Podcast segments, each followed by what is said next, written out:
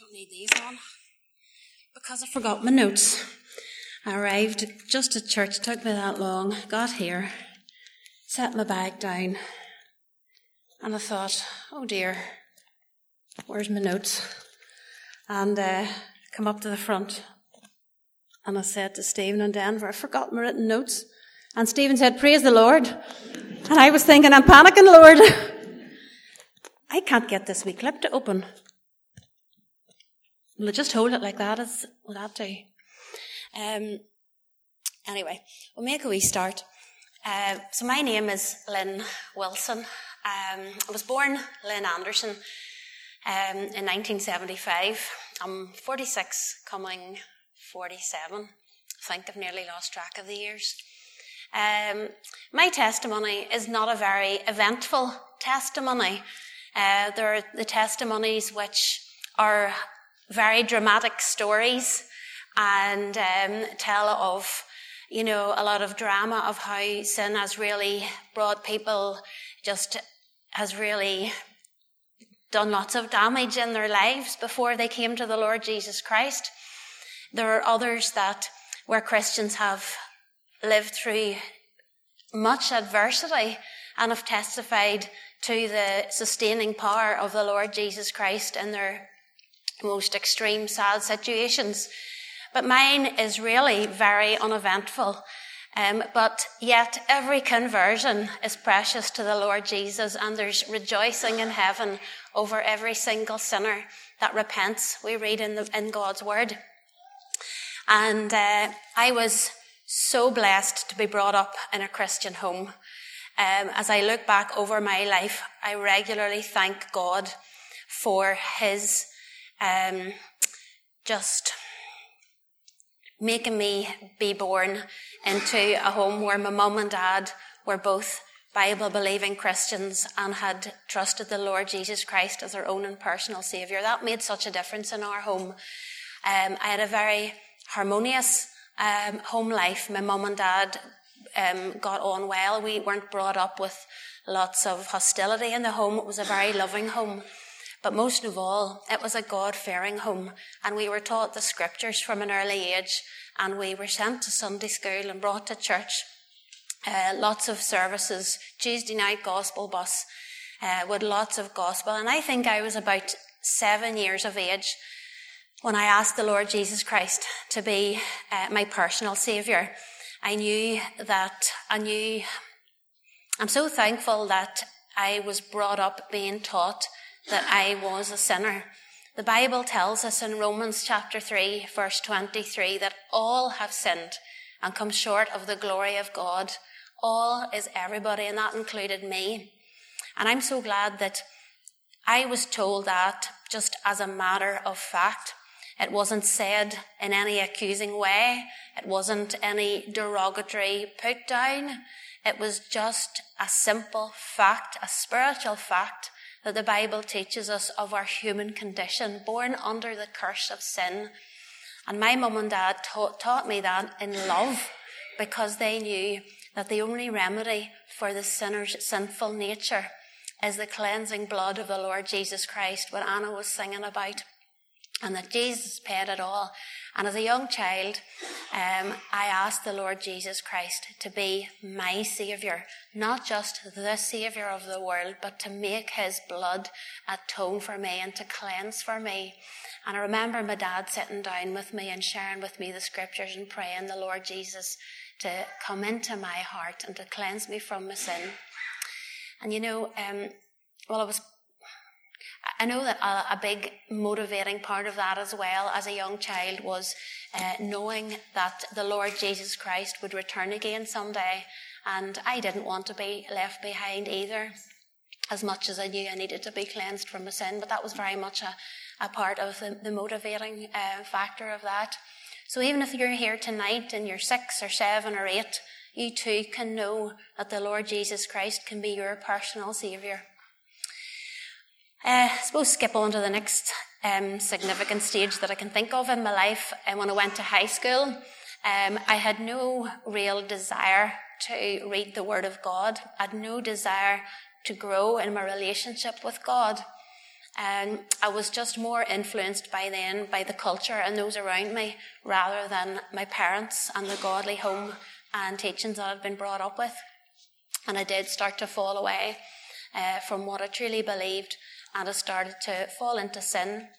And um, I remember in and about the age of 15, an opportunity arose for me to go and study, just or spend a short time in Germany with a known Christian organisation. And that time was a time when I was encouraged by those that I was with to taste the things of the world. And I mean literally taste what the world had to offer. And uh, I suppose thought that I was missing out by what um, my unsaved friends were seemingly enjoying. And then that led to a period of my life when even I come back home and friends at school were starting to go to discos and um, just deceiving my mum and dad, say that was shame, and um, pretending I was doing other things, but going out to places where I shouldn't have been. And yet I remember standing in the Belmont Hotel in Banbridge one night, underage, and knowing that I just did not fit in there, uh, wanting to be like the rest of them who seemed to be having a good time, but knowing that it held absolutely nothing for me and that I had a real treasure in my heart in the gospel and being saved from that. And yet there I was trying to emulate the world. But I so thank God for, I mean, I always, my mum and dad, again, they weren't stupid. They knew what was going on and they knew that me and my brothers and sisters, I was the third of, of four children, um, that we were starting to be uh, pulled away by the attractions of, of sin. And they, along with other Christian parents in our church, got together for an extra prayer meeting um, on Thursday nights. Wednesday night was always our church uh, prayer meeting night, but they specifically met together to pray for the young people of our assembly. And well, that was maybe a good bit, but they had been praying and praying. And um, in and around the spring when I was 16, uh, uh, our youth fellowship in church organised a missionary weekend, and it was Chuck Ebron, US um, evangelist in Northern Ireland, who was the speaker. And um, to this day, I still don't remember what Chuck preached about. Um, but I remember, I remember the Holy Spirit taking a deal in, in my heart and speaking deep into me. And uh, maybe not find the, the, scripture here now because I had this all noted down. Let's maybe look. You know the wee bit in is it Luke chapter six, I think actually. Yes. Um, so I can't remember exactly what Chuck preached on, but since having read these words in the scriptures, this here was just what I felt the Holy Spirit of God saying to me. These are the words of the Lord Jesus Christ. And he said, Why call ye me Lord, Lord, and do not the things which I say? Whosoever cometh to me and heareth my sayings and doeth them, I will show you to whom he is like. He is like a man which built a house and digged deep and laid the foundation on a rock. And when the flood arose, the steam, the stream beat vehemently upon that house, and he could not shake it, for it was founded upon a rock. But he that heareth and doeth not is like a man that without a foundation hath built a house upon the earth, against which the stream did beat vehemently, and immediately it fell, and the ruin of that house was great. Lord, Lord, why do you call me Lord, Lord, and do not the things which I say? And I remember that night hearing the voice of God, Lynn, you're either going to call yourself a Christian and make me Lord and do the things which I say, or else don't take my name anymore. And that night, I stood, I suppose, with a fork in the in the road ahead in life. I could choose to uh, go in the broad way, the uh, the road that the crowd goes down, but that leads to destruction. Or I could choose the narrow way that is the road less travelled, but that leads to eternal life. Do you know, as I heard Chuck just glorifying the Lord Jesus Christ and what he had done for me on the cross, my heart just responded in gratitude. And I remember that night just being so moved that I was moved to tears. Moved to tears because of what the Lord Jesus Christ had suffered so that I could live, so that I could no longer be a slave to sin, but that I could be free from sin, what he had suffered at the hand of man and at the hand of God his Father. And I was moved to tears. I was also moved to tears of shame. And I'm so thankful to the Lord that maybe my foray into the path of sin only lasted a few years, and nev- I never fell so deep as many people have to suffer such degradation. But yet, I knew what it was to have a heart that wanted self and sin over the Lord Jesus. But that was the night, I would call it, of my, my first surrender. And what a blessed night it was. And I can remember my mum even coming in to pick us all up and stand and crying, going, Mummy, what is wrong with me? Lynn, it's the Holy Spirit. And uh, thank God for a godly mum and dad who lived out the gospel before us and who shared the gospel and who prayed, prayed us all through into the kingdom. You know, God has been so good to me in my life. So good. Um, I have been blessed. I've had a blessed life. Um, I went on to get brilliant academic success. I went to university, studied, got my dream job. Um, I worked first of all as a teacher for many years. Um, I met Denver, a good man. I've been blessed with a good marriage, a happy marriage, and then two children. And Denver and I have had the privilege of leading Anna and Jessica to the Lord, and they've trusted Him as their Saviour. I mean, I, my cup is overflowing tonight. And, you know, suppose this is the bit where I really wish I'd had my notes in front of me, things that I wanted to say to just uplift the Lord Jesus Christ. But my life is just very ordinary, but I have an extraordinary Saviour who fills every part of my life. And you know, I have, I have wasted opportunities. I haven't, you know, talk about the night of my first surrender. Bible tells us that we're like a living sacrifice. The problem with a living sacrifice is that we very often can get off the altar and uh, we can grow cold. And I suppose for years, sometimes I've run hot and cold. But I can look back, spring 2020, everybody remembers it. The world changed, didn't it? Lockdown, pandemic. And I even can look back over the past two years as a time of great blessing and happiness in my life because even though my business, I was now no longer in teaching, had um, left teaching to set up a business from home, our business was closed down. But I had time to spend even more time in this book. And, uh, you know, there's only two things that last forever your undying soul and the Word of God. Those are the only two things that last forever. And I've realized over this past two years that I really must pour my life into both of those things, into human souls and the Word of God. And Suppose even just, you know, watching Denver's example, you know, rather than just having your quiet time sort of ad hoc, I'll get round to it, you know, just to take that time first thing in the morning and give that first place to Jesus. And that has been blessed in my life and it's been such a help.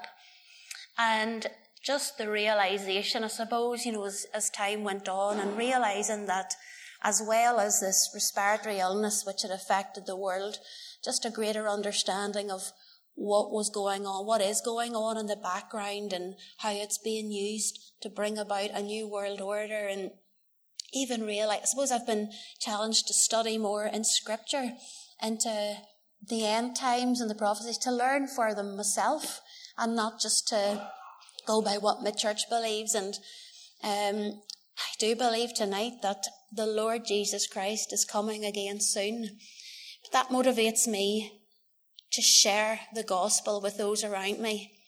And I'm trying to take every opportunity to share the gospel and to gossip the gospel. And, you know, I look back over many people in my life that remain untold. Contacts at work, people that I've come into contact with that remain untold. But no more. I want to, like my late brother in law who passed away last year, who shared the gospel and shared his testimony at every opportunity the Lord gave him. And just to let others know that the day is nearly over, or that the, I can't remember the scripture, I'm getting mixed up here, but that the Lord Jesus Christ return is soon at hand. And do you mind if I can just read a wee short scripture here from um, Luke again? I was reading this this morning. Luke chapter 19. And I'll not read the whole bit, but Jesus is, is uh, speaking to his disciples and he teaches them a parable because he knows that they're expecting, he's on his way to Jerusalem and they're expecting the Lord Jesus to do something extraordinary and to set up his um, powerful kingdom on earth. And he teaches them that that's not just going to happen just yet. He said, A certain nobleman went into a far country to receive for himself a kingdom and to return. So he's teaching them that he's going to go away for a wee while before he comes to bring his kingdom, but that he will return. And he called his ten servants and delivered to them ten pounds and said unto them, Occupy till I come, or do business till I come. Use your talents until I come. Jesus was instructing them how to conduct themselves until he would return. But his citizens hated him and sent a message after him saying, we will not have this man to reign over us. Now that's not his servants. This is the citizens of the country and how that really applies to the citizens of this world. We will not have this man to reign over us. So somebody tonight and you're sitting in this meeting and you're saying, I will not have this man to reign over me. Well, it came to pass that when he was returned, having received the kingdom, he then commanded these servants to be called unto him, to whom he had given the money, that he might know how much every man had gained by trading. And then we read on how that the first servant, he had invested his one pound and he was able to give the Lord back ten and the Lord rewarded him. And then the second servant, he was able to give the Lord back five, and the Lord rewarded him. And then the third servant, he gave the Lord back his pound. And his excuse was that basically, well, Lord, I know that you're so powerful that, you know, you can do whatever you want. You're the one that brings the increase. And, uh, we will all, if you're saved tonight, we will all hear the words, give an account when we stand before the Lord Jesus. When he returns to set up his kingdom, he'll gather his saints together first and we'll give an account. And I pray that tonight that I'm not the one giving the Lord excuses.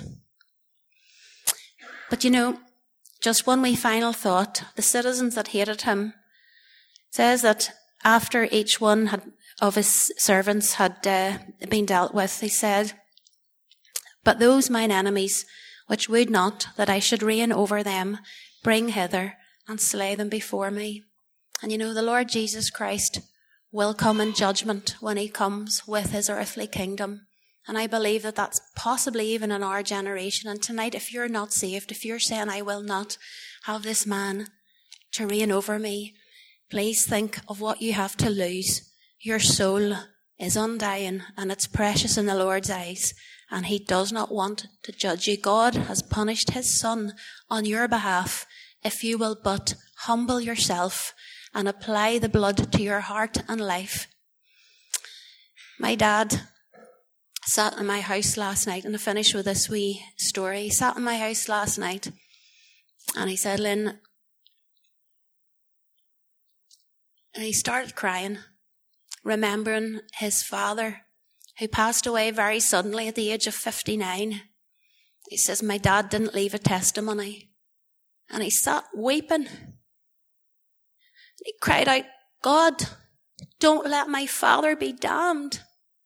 He says, Lynn, I know I can't pray for the dead. But If you're sitting here tonight and your sins are not covered by the blood of the Lord Jesus Christ, if you don't want him to reign over you, if something happens to your soul and you're ushered out into eternity, who's going to weep?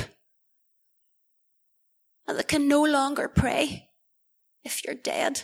So tonight I would just urge you in the name of the Lord Jesus Christ, who longs for every sinner to have him to reign over them, come to the Saviour.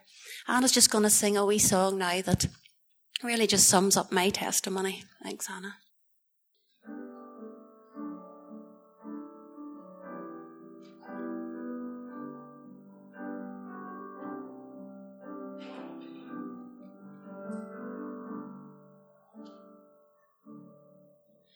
When I think of all my faults and my failures, when I consider all the times I let God down,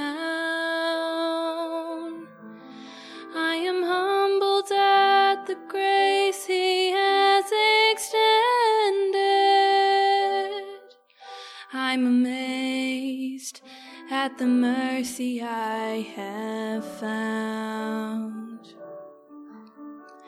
I could never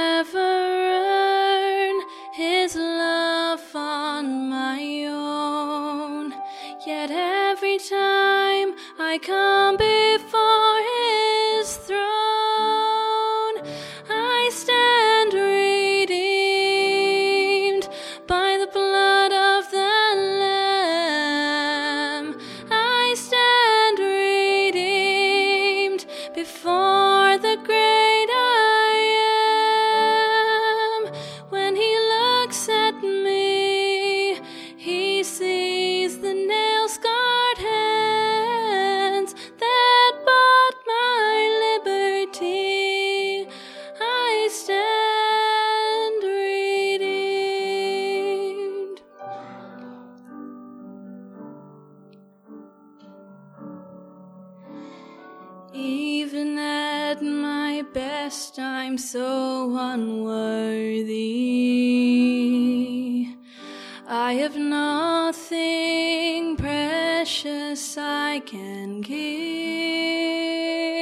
give. A broken heart is all I have to offer. And yet, it's a priceless gift to Him. The bitter mark of sin will never fade away,